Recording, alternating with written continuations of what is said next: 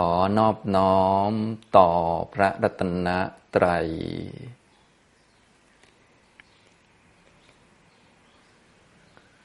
สวัสดีครับท่านผู้สนใจในธรรมะทุกท่าน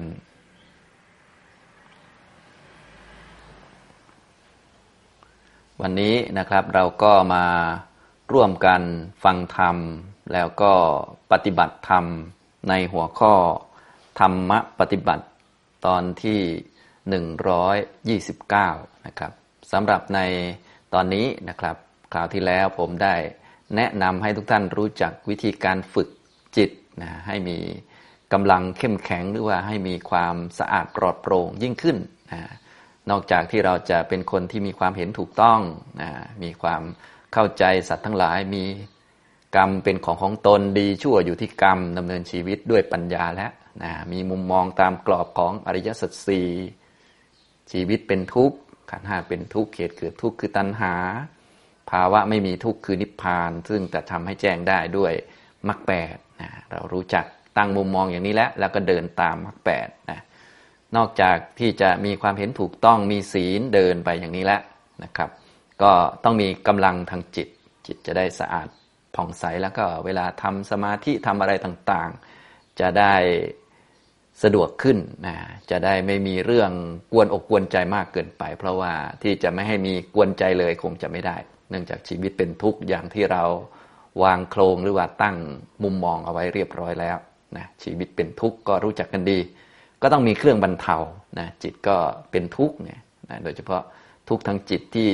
เกิดเรียกว่าเกิดจากกิเลสของเราเองก็คือกิเลสประเภทโทสะนะ มันเวลามันเกิดขึ้นจิตของเราจะไม่สบาย เช่นเวลาเราโมโหชาวบ้าน หงุดหงิดคนนั้นคนนี้ หงุดหงิดจากจริยาคนอื่น หรือคำพูดคนอื่น เวลาเราหงุดหงิดเราก็จะเครียดเอง บางทีเขาก็พูดของเขาเป็นนิสัยเขาเฉยๆนะไม่ได้คิดอะไรมาก พวกนั้นเป็นพวกนิสัยไม่ดี หรือถ้าพูดภาษาเราเรียกว่าพวกปากเสียอะไรประมาณนี้นะจริง ๆ เขาเสียหรือไม่เสียเราก็ไม่มีสิทธิ์ไปพูดอะไรอย่างนั้นหรอกเพราะว่าเขาอาจจะเป็นแค่นิสัยของเขาหรือว่า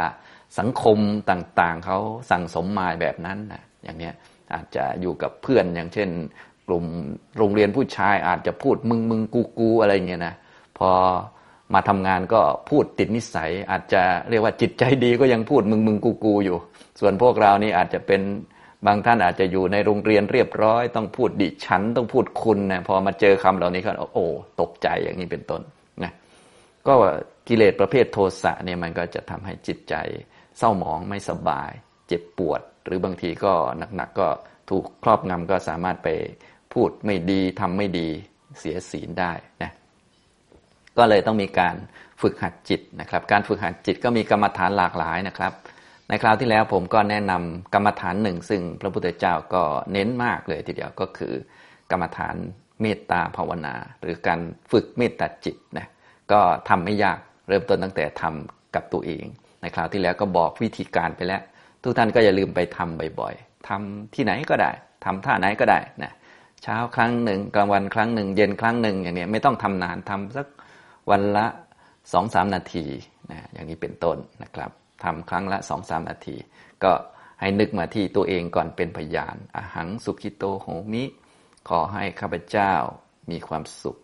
อาหังนิทุโคโหมิ ขอให้ข้าพเจ้าปราศจากความทุกข์เนี่ยพูดย้ำๆ สำหรับพวกเราก็พูดภาษาไทย นึกเป็นภาษาไทย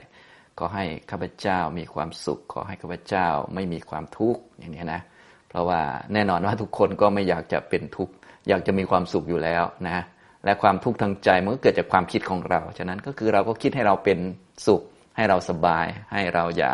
ไปโมโหชาวบ้าน ให้เราอย่าไปเอาเรื่องไม่ดีของชาวบ้านมาใส่ตัวอย่างนี้นะ เพราะ นิสัยของเราที่ไม่ดีก็ต้องเยอะแล้ว ไปเอานิสัยไม่ดีของชาวบ้านมาคิดมากอย่างมันก็ปวดศีรษะนะแกนิสัยไม่ดีของตัวเองนี่ก็ปวดศีรษะจะแย่อยู่แล้วนะก็ต้องหัด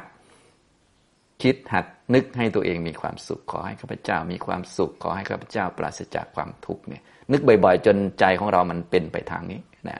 ที่เป็นกรรมฐานก็คือใจของเรามันไปทางนี้นะนี่ก็ลำดับต้น ต่อมาลำดับที่สองก็ให้นึกถึงบุคคลที่มีบุญคุณนะ ที่ยังมีชีวิตอยู่ก็คือ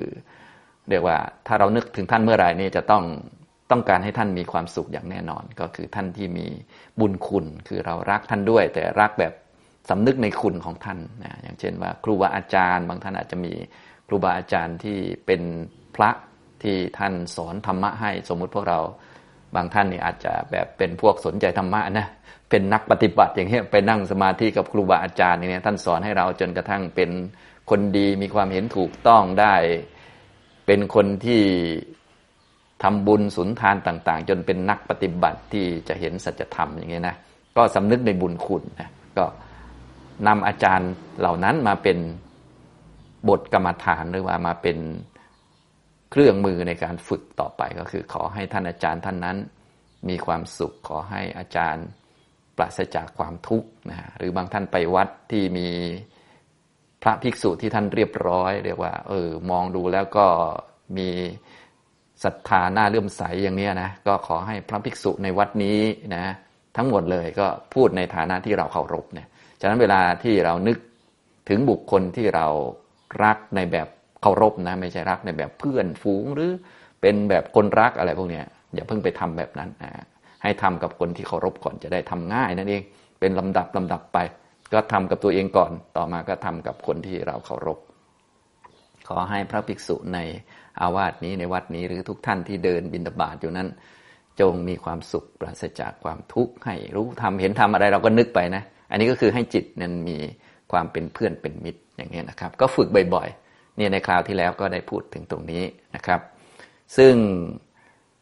เมตตาเนี่ยมีอานิสงส์เยอะ ผมก็ได้พูดไปในคราวที่แล้ว แต่พูดแบบรวดเร็ว บางท่านอาจจะเคยได้ยิน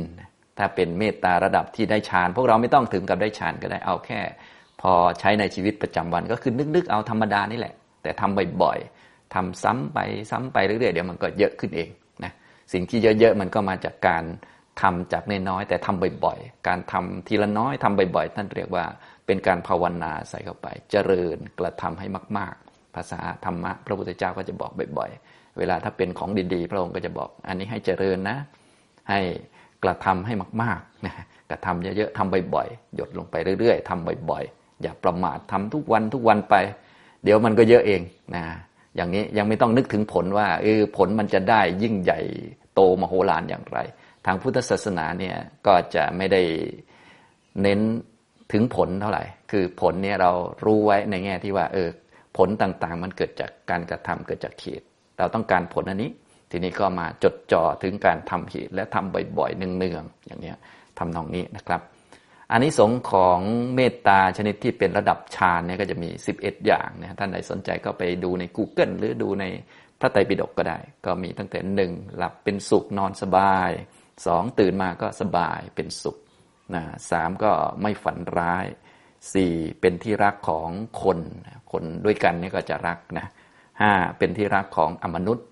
มนุษย์ก็พวกสัตว์ทั้งหลาย สุนัขแมวนก จนกระทั่งเปรตเทวดา พูดผีต่างๆนะเป็นที่รักของอมนุษย์หกเป็นที่รักของพวกเทวดา เทวดารักษาเจ็ดพวกไฟ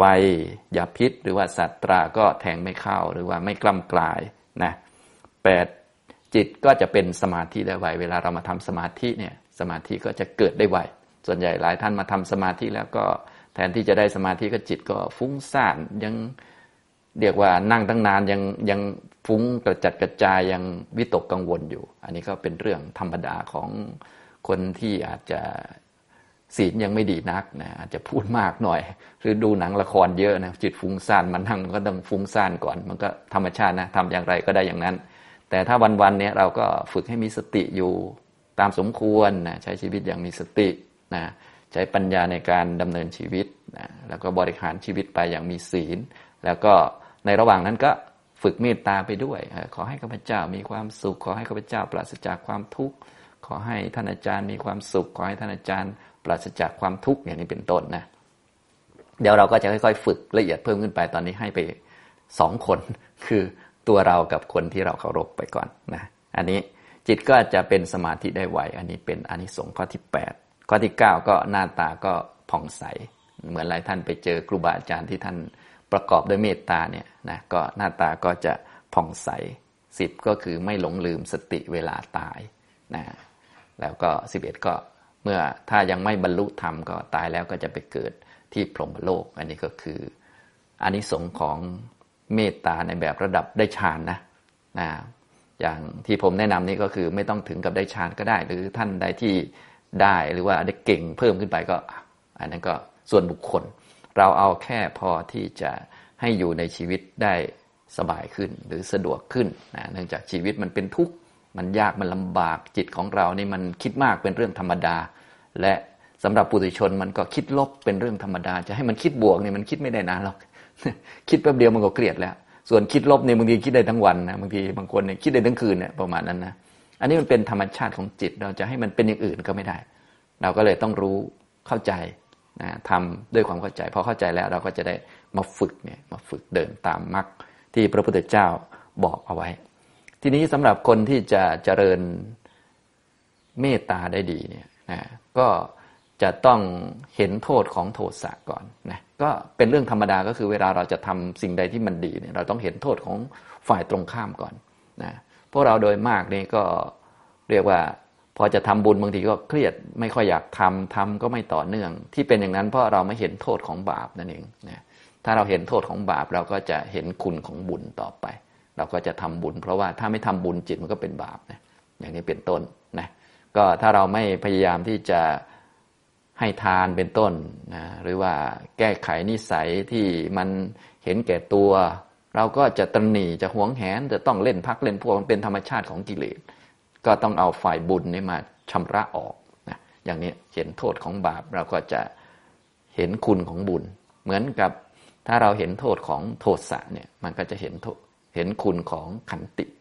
นะหรือเห็นคุณของเมตตาต่อไปอย่างนี้นะท่านที่จะ เจริญเมตตาจิตได้ดีเนี่ยก็ต้องเห็นโทษของโทสะท่านไหนที่หงุดหงิดบ่อยๆนี่คงจะเห็นโทษมาแล้วนะเจ็บปวดใจอยู่เรื่อยนะบางทีเขาพูดเขาก็ไม่ได้หมายถึงเราหรอกแต่คิดจนจนเหมือนเขาแทงเราจนได้นะเจอเรื่องนั้นเรื่องนี้กระทบกระทั่ง หรือว่าเหตุการณ์ในบ้านเมือง นักการเมืองอย่างนั้นอย่างนี้บางท่านก็โอ้โห แค่ดูข่าวก็ปวดศีรษะแล้ว ปวดอกปวดใจแล้วอย่างนี้เป็นต้นมันก็กระทบ อันนี้ ถ้าเรามองเห็นโทษของสิ่งที่กระทบเนี่ยสิ่งที่กระทบจิตเราไม่ใช่เหตุการณ์ภายนอกหรือว่าไม่ใช่นักการเมือง ไม่ใช่เหตุการณ์ในโลกที่เกิดสงคราม แต่เป็นโทสะที่เกิดนะซึ่งโทสะตัวนี้มันเกิดขึ้นได้เพราะจิตเราไม่มีเมตตาอยู่ในจิตเนี่ยเนี่ยเราเห็นโทษของความโกรธที่มันเกิดอย่างเงี้ยเกิดแล้วมันไม่สบายนะใครๆก็รู้อยู่เวลาโทสะมันเกิด เวลาหงุดหงิดมันเกิด เราก็ให้เห็นโทษนะหรือพิจารณาตามที่พระพุทธเจ้าสอนก็ได้นะ โทษของโทสะหรือความโกรธเนี่ยพระพุทธเจ้าก็แสดงไว้เยอะแยะไปเลยนะเราเอาพื้นๆก่อนก็ได้ก็คือ ก็พวกคนมักโกรธคนขี้โกรธเนี่ยนะเป็นคนที่ไม่เป็นที่รักไม่เป็นที่พอใจของชนเป็นอันมาก ไม่เป็นที่รักที่พอใจของประชาชน แม้แต่เราก็ไม่ชอบนะคนขี้โกรธ คนขี้หงุดหงิดขี้รำคาญขี้บ่นเนี่ย ไม่มีใครชอบรวมทั้งเราด้วย ทีนี้ถ้าเราจะเป็นคนขี้โกรธบ้าง เป็นคนขี้หงุดหงิดบ้าง เป็นคนขี้รำคาญพูดข้อไม่ดีของคนนั้นคนนี้บ้าง ประชาชนทั่วไปคนรอบข้างเขาก็ไม่ชอบขี้หน้าเราเหมือนกันแหละ เพียงแต่บางทีเขาอาจจะเกรงใจเลยมาคุยกับเราหน่อยอะไรก็ว่าไปนะอย่างนี้แม้แต่คนที่มาเป็นเพื่อนเราแล้วก็คุยเรื่องชาวบ้านด่าชาวบ้านด้วยกัน จริง ๆเขาก็ไม่ชอบขี้หน้าเราเหมือนกัน ก็เหมือนกับเราไม่ชอบขี้หน้าชนอื่นนั่นแหละ เวลาที่ไปเข้าพวกแล้วคนนี้นิสัยไม่อดทน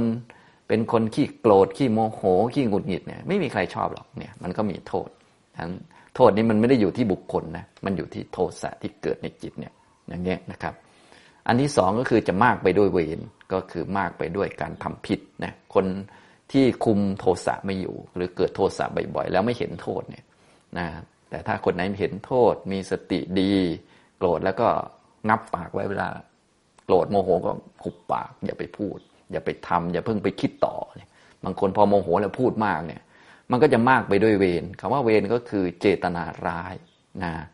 บางทีเวลาเราโมโห เราก็นึกว่าเราเป็นคนมีเหตุผลดีนะ เวลาโมโห สมมติโมโห สามีเราก็พูดให้เหตุผลแกเหตุผลเป็นอย่างนี้ แต่ว่าเหตุผลที่เราให้ไปเนี่ยมันก็เป็นส่วนหนึ่งนะก็เป็นเหตุผลแต่ว่าในการพูดเหตุผลนั้นเรามีเจตนาที่จะทิ่มเขาไปด้วยเนี่ย ตัวนี้เขาเรียกว่าเวรจะมากไปด้วยเวรและแน่นอนทุกคนก็เป็นไปตามกรรมนะ อย่างนี้มันอันตรายมากเลยนะคนส่วนใหญ่ที่ผิดศีลกันเสียศีลกันพังกันก็เพราะเนี่ยเพราะโทสะเนี่ยจนกระทั่งเนี่ยที่เราเห็นออกมาทางข่าวต่างๆทะเลาะบ่อแว้งกันยิงกันฆ่ากันก็มาจากโทสะนะส่วนพวกเรานักปฏิบัติเรายังไม่ต้องให้ออกมาขนาดนั้นหรอกเอาแค่เกิดทุกข์ในใจนี่เราก็ต้องรีบแก้ไขแล้วเป็นโรคร้ายอันหนึ่งที่ต้องรีบแก้แล้วอย่างนี้นะอันนี้ก็คือจะมากไปด้วยเวรก็คือการ มีเจตนาร้ายต่อผู้อื่นนะเพราะว่าเวลาโมโหแล้วบางทีลักษณะของโทสะนี่มันจะมีลักษณะแบบหนึ่งก็คือ ต้องการประทุษร้ายต่ออารมณ์นะประทุษร้ายต่อคนนั้น อย่างเช่นเราโมโหคนนั้นก็จะทิ่มคนนั้นจะแทงคนนั้นให้เจ็บปวดนี่ยอันนี้เป็นอาการของโทสะที่เกิดในใจเรานะถ้าเราไม่มีโทสะเกิดเนี่ยเราจะไม่คิดทิ่มใครแทงใครนะถึงแม้เราจะมีคำพูดไม่ดีเต็มหัวสมอง เราก็ไม่คิดจะเอาคำพูดนี้ไปทิ่มให้ใครเจ็บปวด แต่ถ้ามันมีโทสะเข้ามาผสมโรงด้วยเนี่ยโอ้โหนะมันอันตรายมาก ทุกท่านคงเคยโมโหมาแล้วนะฉะนั้นเราพูดสิ่งเหล่านี้ เราไม่ได้พูดสิ่งที่เรียกว่าอยู่ในอากาศอะไรนะอยู่ในใจเราเลย แล้วก็อยู่กับชีวิตทุกๆทท่านเลยนะต้องเห็นโทษนะเพราะว่าเวลามีโทสะเกิดขึ้นเนี่ยมันจะมากไปด้วยเวรจะเป็นคนโหด เป็นคนดุร้ายนะคนบางคนเนี่ยดีดีเนี่ยเป็นคนดีๆ อยู่อย่าง สมมุติเป็นสุภาพสตรีเนี่ยพระพุทธเจ้าท่านก็บอกสุภาพสตรีหรือผู้หญิงเนี่ยมีความโกรธเป็นเป็นกำลังว่าก็คือถ้าคุณสุภาพสตรีต้องการจะมีกำลัง หรือต้องการให้บุรุษหรือผู้ชายกลัวเนี่ยงอขึ้นมาก็โมโหสักหน่อยนะเสียงดังขึ้นมาในพวกนั้นง่อยเป็นแถวแล้วง่อยกินอะไรประมาณนั้น สมมติกำลังอยู่ห้องประชุมนะผู้ชายถกกันอย่างนั้นอย่างนี้ผู้หญิงลองโมโหขึ้นมาตบโต๊ะสักทีนึงโอ้โหหงายท้องเป็นหมดเลยประมาณนี้ มันโหดมากเลยทำให้เป็นคนดุ ทั้งทั้งที่โดยลักษณะแล้ว เราก็รู้อยู่สุภาพสตรีก็ต้องเป็นลักษณะเหมือนเหมือนเรียบร้อยอ่อนหวานอะไรประมาณนี้นะแต่เวลาโมโหขึ้นมาทีนี้โอ้โหวงแตกกันหมด อันนี้มันอันตรายนะที่หนักกว่านั้นก็คือมันเป็นเหตุให้ทำกรรมไม่ดีเยอะนะครับ มากไปด้วยเวรเป็นคนดุเนี่ยนะอย่างนี้นะครับ แล้วก็มากไปด้วยโทษก็คือสิ่งที่ไม่ดีในใจพอมีโมโหเกิดขึ้นเนี่ยสิ่งไม่ดีจะเข้ามาเยอะถ้าทุกท่านสังเกตดู ถ้าเป็นกิเลสตัวอื่นเนี่ยนะเกิดในใจเราอย่างเช่น อยากได้เสื้อผ้าโน่นนี่นั่น อะไรต่อมีอะไรต่างๆ เราก็ไปซื้อเสื้อผ้าเนาะอยากได้สิ่งของเราก็กดแอป แล้วก็ซื้อมันก็เป็นกิเลสเหมือนกัน แต่ว่ามันไม่ค่อยโหดเท่าไหร่แต่ถ้ามีโทสะขึ้นมา โมโหใคร ไม่พอใจใครอาฆาตใครขึ้นมาเนี่ยรู้สึกว่ามันโทษมันจะเยอะนะก็คือนอกจากจะสมมติเราโมโหเจ้านายเกลียดขี้หน้าเขาอะไรต่าง ๆ เนี่ยมันก็ชักจะ ไม่ใช่แค่กดแอปแล้วซื้อของซะแล้วนะ มันยังไปหาพวกมา หาพวกแล้วก็ต้องการให้พวกนั้นอยู่ฝ่ายเรา ถ้าเขาไม่เป็นฝ่ายเราแล้วก็โมโหไอ้หมอนี่อีกที่เป็นอยู่ฝ่ายเจ้านายมันคือมันต่อไปเรื่อยเนี่ยมันโทษมันเยอะนะอย่างนี้คือมันเนี่ยมันเนี่ยมันเป็นสิ่งที่มีโทษนะอันนี้ก็เป็นเรื่องพื้นๆที่ทุกท่านก็คงเห็นกันอยู่ นี่ผมกำลังจะบอกว่า คนที่จะเจริญฝ่ายดีได้ดีเนี่ยทำกรรมฐานได้ดีก็คือคนที่เห็นโทษของฝ่ายไม่ดี เพราะกรรมฐานทั้งหลายเนี่ยเราเอามาฝึกจิตตัวเรานั่นแหละ เอามาฝึกจิตตัวเอง ที่เราจะเรียนหนังสือจนเก่ง เช่น เก่งภาษาอังกฤษ เพราะเราเห็นโทษของการไม่เก่งภาษาอังกฤษว่าเออถ้าไม่เก่งไม่รู้ภาษาอังกฤษมันสื่อสารกับคนไม่ได้ เราก็มาเรียนจนเก่งอย่างนี้เป็นต้นนะครับ ก็เหมือนกันก็คือความโกรธโทสะเนี่ยถ้าเราเห็นโทษเราก็จะมาฝึก เมตตาฝึกควบคุมตัวเอง ฝึกขันติฝึกอดทนต่อไปนะอันนี้นะครับจะได้ไม่เดือดร้อนใจในภายหลังนะนักปฏิบัติเราบางทีก็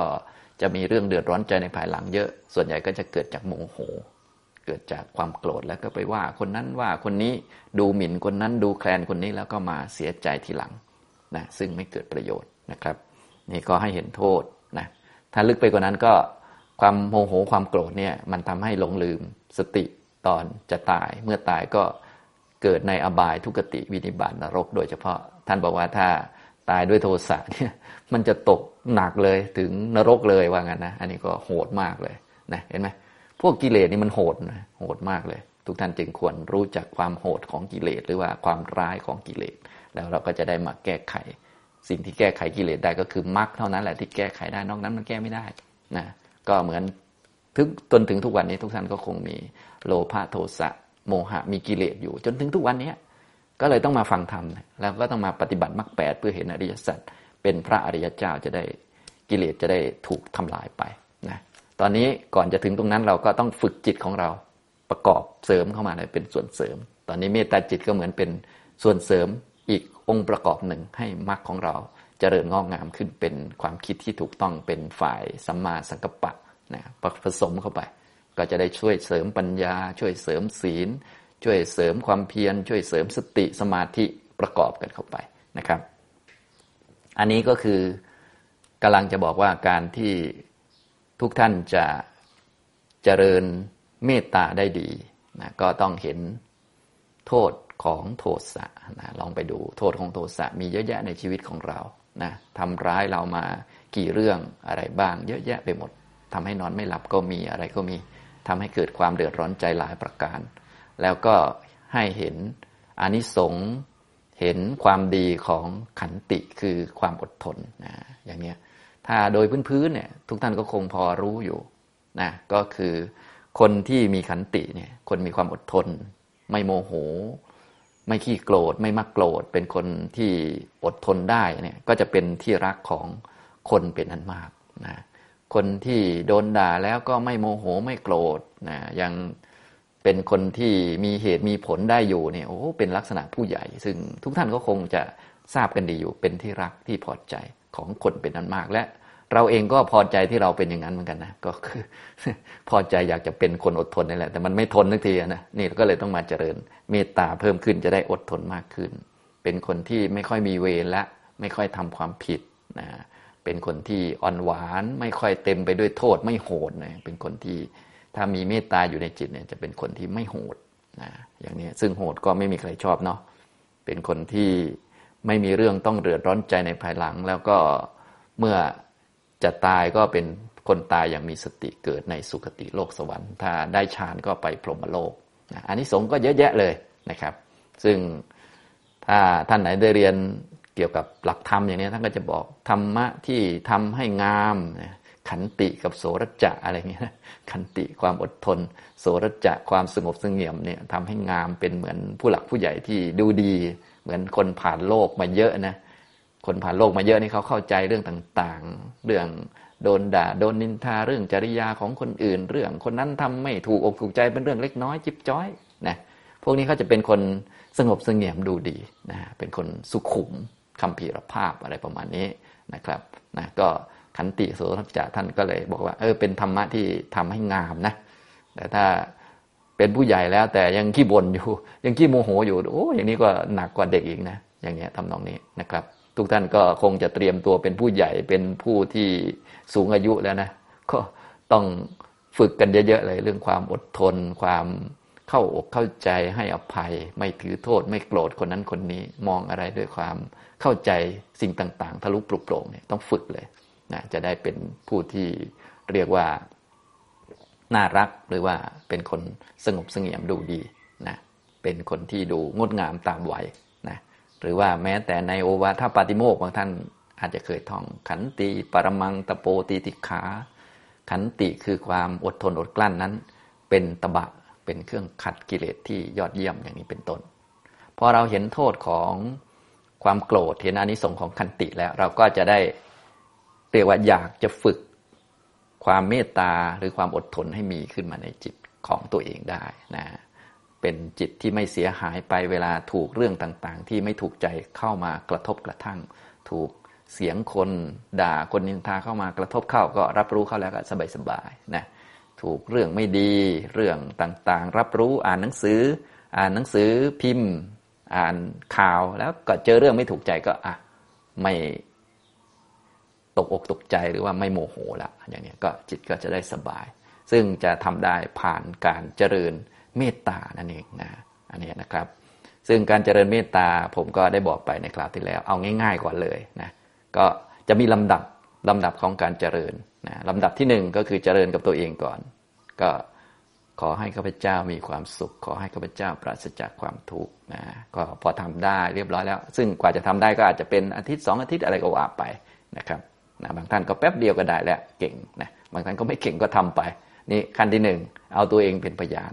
พอทำกับตัวเองได้แล้วต่อมาก็คนที่สองลำดับต่อมา ให้ทำคนที่หนึ่งก่อนคือตัวเองเป็นพยานสองก็คือคนที่เราเคารพนะครับขอให้ครูบาอาจารย์ท่านนั้น มีความสุขปราศจากความทุกข์ขอให้คุณปู่คุณย่ามีความสุขปราศจากความทุกข์เอาคนที่เราเคารพนะครับ จะได้เจริญได้สะดวกพอเราเจริญกับสองคนนี้ได้เรียบร้อยแล้ว จิตก็จะเริ่มมีรู้สึกเมตตาเป็นแล้วอ๋อเมตตาเป็นอย่างนี้มันสบายอย่างนี้ คือต้องการที่จะให้ทุกคนมีความสุขปราศจากความทุกข์นะต่อมาก็ค่อยเจริญกับคนที่สามต่อมาก็คือ เพื่อนหรือว่าญาติพี่น้องที่เรารักมาก ๆ เพื่อนที่เรารักเยอะ ๆ เลย นะคุณพ่อคุณแม่ หรือว่าญาติพี่น้องที่เรารักมาก ๆ เนี่ยพวกนี้ก็เจริญได้แล้วนะเจริญเมตตา ซึ่งฟังดูเหมือนจะไม่ยากนะแต่ว่าถ้าเราไปเจริญก่อนบางทีเราไม่รู้จักภาวะเมตตาจริง ๆ ก็เมตตาจริงก็จะไม่เกิด ก็จะกลายเป็นรักใคร่ติดข้องกับพวกตัวเอง รักแต่พวกตัวเองเกลียดพวกคนอื่นไปอีกนะก็เลยต้องรักตัวเองก่อน แล้วก็รักคนที่ท่านมีบุญคุณที่เราเคารพ ต่อมาพอรู้จักความรักที่แท้จริงแล้วว่าอ๋อก็คือไม่หกโมโหเขาไม่คิดให้เขาพินาศจิบหายล่มจม คิดให้เขาเจริญก้าวหน้านั่นแหละนะอย่างนี้ก็มาเจริญกับคนที่เรารักนะเพื่อนที่รักมากญาติพี่น้องต่างๆนะลำดับที่สี่ก็คนกลางๆทั่วไป เพื่อนที่ทำงานที่เป็นกลางๆเจ้านายตำรวจจราจรหรือใครต่อใครที่เราเจอในชีวิตประจำวันเนี่ยก็เห็นใครก็เออขอให้คนนี้มีความสุข ขอให้คนนี้ปราศจากความทุกข์นะ ขอให้เจริญเจริญนะ ก็ว่าไปแล้วก็เจริญได้ตลอดเลยนะ ถ้ารู้จักเนี่ยนะไม่ต้องพูดก็ได้เพราะว่าตอนเราเก่งแล้วเนี่ยเราไม่ต้องพูดแล้ว นึกในใจเอาเลย นึกที่พูดนี่หมายถึงผมสื่อสารออกไป ถ้าท่านรู้จักภาวะเมตตาตั้งแต่เมตตากับตัวเอง เมตตากับคนที่เราเคารพแล้ว เราก็นึกเอาเลย นึกเห็นเจ้านายปุ๊บก็ขอให้มีความสุขพ้นทุกข์นะพอนึกอย่างนี้ไว้ถึงเขาจะมีจริยาหรือมีคำพูดที่ ไม่ถูกอกถูกใจเราบ้าง มันก็มันก็ลดบรรเทาลงไปได้หน่อยหนึ่งแล้วนะอาจจะไม่ถึงร้อยเปอร์เซ็นต์แต่ว่าลดไปหน่อยมันก็ยังดีนะเป็นอนิสงส์แต่ถ้าจะให้ลดไปร้อยเปอร์เซ็นต์อันนี้เราก็ต้องโอ้โหเป็นพระอริยะ ชั้นอนาคามีไปเลย อันนี้ก็ไม่มีโกรธร้อยเปอร์เซ็นต์เลยนะฉะนั้นเวลาเราทำเราก็ไม่ได้หมายถึงว่าเราจะเอาร้อยเปอร์เซ็นต์นะเอาสักห้าเปอร์เซ็นต์หกเปอร์เซ็นต์ก็ยังดีนะอย่างเงี้ยไม่ต้องไปคิดถึงผลว่าอุ้ยผมเจริญเมตตาแล้วก็ยังโมโหเป็นอยู่ เราก็นึกถึงหน่อยสิว่า ถ้าเราไม่เจริญเนี่ย ตอนที่ไม่เจริญมันโมโหเยอะกว่านี้หนักกว่านี้อีกอย่างนี้เป็นต้นนะครับ ฉะนั้นก็เลยต้องเจริญกับตัวเองเป็นก่อนจะได้เรียกว่า ไม่ไม่คิดให้ตัวเองโมโห หรือโมโหจะได้ไม่โมโหนานนะจะได้ไปคิดเรื่องอื่นแทน คิดพุทโธธรรมโมสังโฆหรือทำเรื่องอื่นไปอย่างนี้นะครับ อย่าไปคิดให้ตัวเองเป็นทุกข์ขอให้ข้าพเจ้ามีความสุข ขอให้ข้าพเจ้าปราศจากความทุกข์เป็นลำดับไปอย่างนี้นะลำดับที่หนึ่งคือตัวเอง พอทำได้แล้วก็ทำกับคนที่เราเคารพลำดับที่สอง สามคนกลุ่มคนที่รักมาก เพื่อนที่รักมาก ญาติพี่น้องที่เรารักนะเนี่ยเพราะญาติพี่น้องมีทั้งแบบกลางๆ กับญาติพี่น้องที่เรารักนะให้ทำกับคนที่รักคุณพ่อคุณแม่นะแล้วก็เพื่อนร่วมงาน เพื่อนร่วมงานก็มีทั้งกลางๆมีทั้งที่รักก็เอาฝ่ายที่รักก่อนนะครับนี่ขั้นที่สามขั้นที่สี่ก็คนกลางๆทุกคนเลยนะอย่างนี้ได้ทุกคนพอเราทำได้อย่างนี้แล้วก็ท่านลองคิดดูตั้งแต่ออกจากที่บ้านมาที่ทำงานเนี่ยก็ เจอคนก็โอ้ขอให้มีความสุข พ้นทุกข์นะ อย่างเงี้ย จิตเราก็เมตตาแล้ว ก็แทนที่จะไปคิดเรื่องอื่นเหมือนกันเถอะพราะคิดเรื่องอื่นปล่อยให้จิตมันคิดเองบางทีมันไปคิดหมอนี่ไม่ได้เรื่องเลยอะไรมันก็เสียหายไปอีกนะก็คิดให้เขามีความสุขพ้นทุกข์ก็คิดแป๊บเดียวเองนะเจอใครก็เออ ขอให้มีความสุขพ้นทุกข์แล้วเราก็ทำเรื่องอื่นต่อไป จิตมันก็ดีงาม ไม่ได้ใช้เวลาอะไร แล้วก็ไม่ได้ใช้ท่าทางเลย นึกเอาเฉยๆนี่แหละนะเพราะเราก็นึกอยู่เป็นประจำอยู่แล้ว ก็เปลี่ยนเรื่องนึก แต่การจะเปลี่ยนเรื่องนึงนี่มันยาก ก็เลยต้องเห็นโทษของโทสะเห็นประโยชน์ของคันติก่อนอย่างนี้นะครับนะต่อมาก็ขั้นสุดท้ายนะก็มาเจริญให้สมบูรณ์ เพราะว่าคนจะมีเมตตาสมบูรณ์ก็ต้องเจริญได้กับทุกคนเนาะก็คือ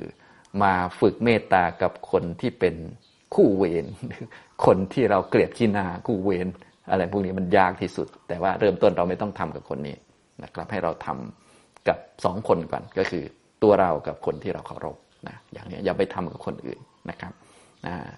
ฉะนั้นก็ในคราวที่แล้วก็บอกวิธีแล้ว วิธีก็เหมือนกันหมดเลย เพียงแต่ให้เรียงลำดับบุคคลอย่างนี้นะตอนแรกอย่าเพิ่งไปทำกับคนอื่น เพราะว่าถ้าเราไปทำกับคนที่เราเกลียดขี้หน้ามันก็ไม่ไหว ส่วนใหญ่บางท่านนี่พอจะเจริญเมตตาก็ไปเจริญกับเจ้านายอย่างเงี้ย ซึ่งเจ้านายเราเกลียดขี้หน้าเขา มันเจริญไม่ออกนะก็อย่าเพิ่งไป เดี๋ยวเราเก่งก่อน เราเก่งก่อนนะตอนนี้เราซ้อมก่อน รักตัวเองก่อน เจ้านายเป็นยังไงเรื่องของเขาอย่าไปยุ่ง เรารักตัวเองก่อนนะแล้วทำกับคนที่เราเคารพก่อนอย่างเงี้ยนะครับ อย่าเพิ่งไปทำกับคนที่เราเกลียด อย่าเพิ่งไปทำกับคนที่เรารักแบบจริง ๆ มากนะรักหรือว่าเป็นเพื่อนที่รักมาก หรือคนที่เป็นกลุ่มเรามากๆ เพราะว่าถ้าไปทำกับคนกลุ่มเหล่านั้น จิตของเราจะเป็นอคติก็คือ มันรักแต่พวกตัวเอง กลายเป็นเล่นพักเล่นพวกแทนที่จะจิตจะเป็นกุศลกลายเป็นอกุศลไปแล้ว อย่าเพิ่งทำกับคนกลางๆ เพราะคนกลางๆไม่รู้เราจะไปคิดให้เขามีความสุขทำไมใช่ไหมก็เรื่องของเขาเนี่ยมันคิดไม่ออก แล้วก็อย่าเพิ่งไปทำกับคนที่เป็นคู่เวรกันโอ้เพราะพวกนั้นเนี่ยพอเราคิดถึงเขาเนี่ยคิดให้เขาตายอย่างเดียวฉะนั้นอย่าไปยุ่งกับเขา ให้ยุ่งกับตัวเองก่อน นึกถึงตัวเอง และนึกถึงคนที่เราเคารพก่อนนะครับ อันนี้ก็ง่าย ๆนะครับ เป็นกรรมฐานอีกอย่างหนึ่งที่พระพุทธเจ้าของเราได้สอนไว้ แล้วก็บอกอานิสงส์ไว้มากมายเหลือเกิน ซึ่งอานิสงส์ที่ว่ามากนะก็คือชำระจิตจากกิเลสได้มากนั่นเองนะก็เนื่องจากเมตตาจิตนี่มันเป็นฝ่ายสมาธินะก็เรียกว่าก็ชำระจิตได้ระดับหนึ่ง ถ้าสูงกว่าเรื่องเมตตาจิตก็นู่น วิปัสสนาเรื่องอนิจจสัญญาที่ได้บอกไปแล้วก็เราเน้นตรงนู้นแหละ เน้นให้เห็นว่าสิ่งต่างๆ มันไม่เที่ยง มันเป็นทุกข์มันไม่เป็นตัวไม่เป็นตนนั่นแหละ ตัวหลักเลยนะครับ เอาละแนะนำทุกท่านก็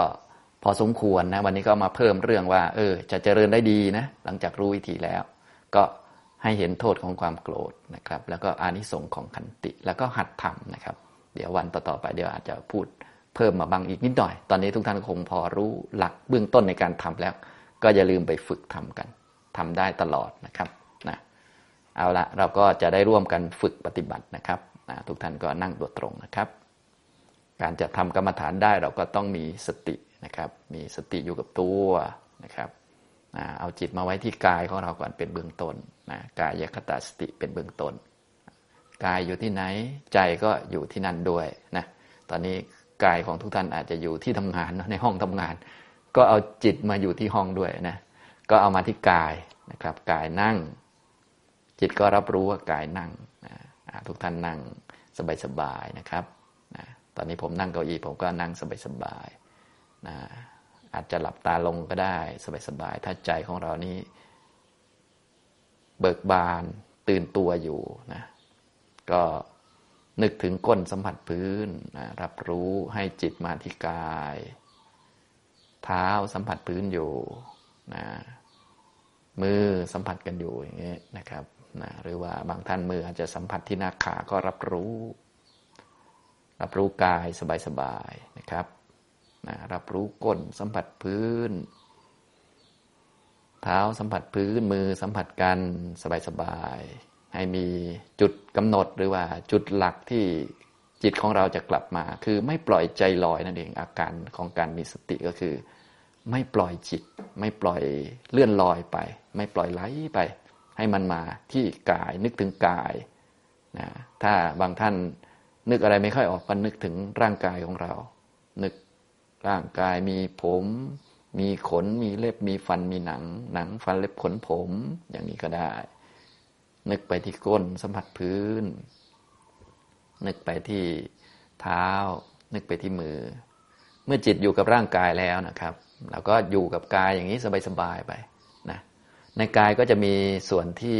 ปรากฏชัดก็คือส่วนที่มันเคลื่อนไหวนะครับ มันจะช่วยให้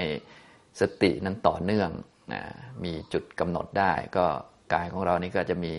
ท้องป่องขึ้นยุบลง หน้าอกกระเพื่อมขึ้น แฟบลง มีลมหายใจเข้าหายใจออกนะครับเราก็รับรู้ถึงกายที่นั่งอยู่ มีลมเข้าในกายออกไปจากกายอย่างนี้นะครับนะส่วนที่เคลื่อนไหวก็คือ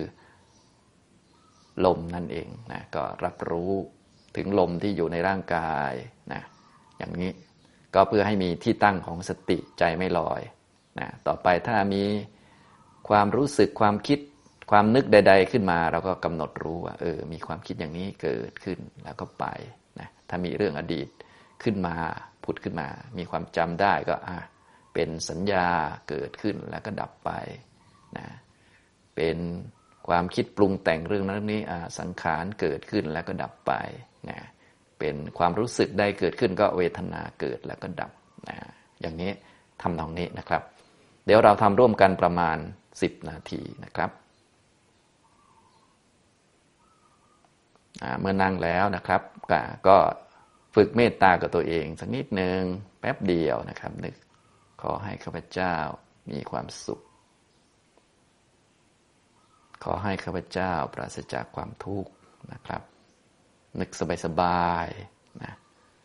สักหนึ่งนาทีสองนาทีนะแล้วก็นั่งสบาย ทำร่วมกันประมาณ 10 นาทีนะครับ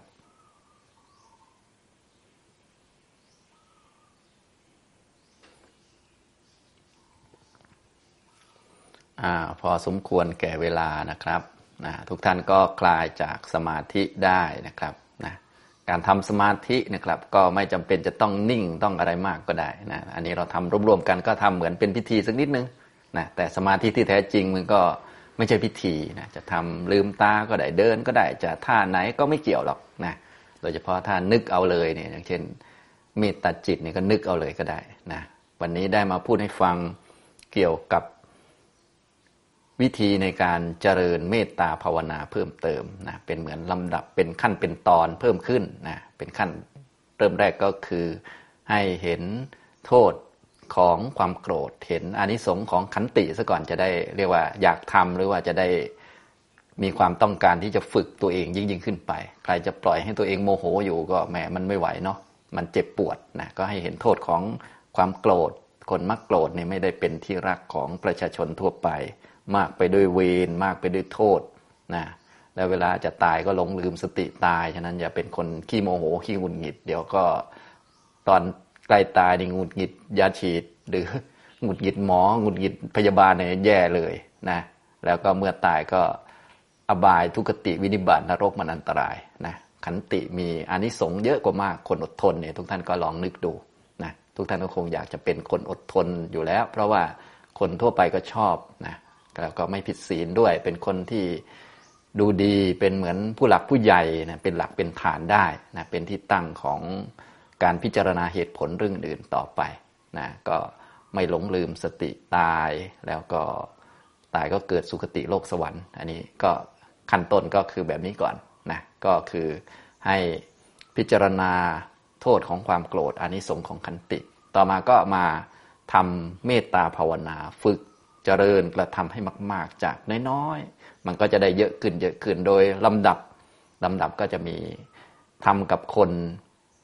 ที่เรียงกันไปเป็นลำดับลำดับเป็นห้าคนด้วยกันเรียงไปเรื่อยๆ ตอนนี้ผมเน้นไปที่คนที่หนึ่งที่สองคนที่หนึ่งก็คือตัวเอง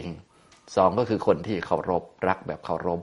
สามคนที่รักมากอันนี้รักแบบญาติพี่น้อง มิตรสหายสี่ก็คือคนที่ธรรมดาพื้นๆทั่วไป อันนี้เยอะไปหมดเลยใครก็ได้ แล้วก็สุดท้ายก็เป็นคนที่ เป็นคู่เวรคนที่เราโมโหเขาเนะแช่งเขาอยู่ทุกวันนะเห็นหน้าเมื่อไหร่ก็จะทิ่มกันตายเมื่อนั้นนะคนนั้นเราก็ต้องมาเจริญเมตตา จิตของเราจะได้ไม่มีโทสะอยู่ เพราะโทสะมันทำให้จิตไม่สบายนะครับ เอาละบรรยายวันนี้แล้วก็ร่วมกันปฏิบัติก็พอสมควรแก่เวลา เท่านี้นะครับอนุโมทนาทุกท่านครับ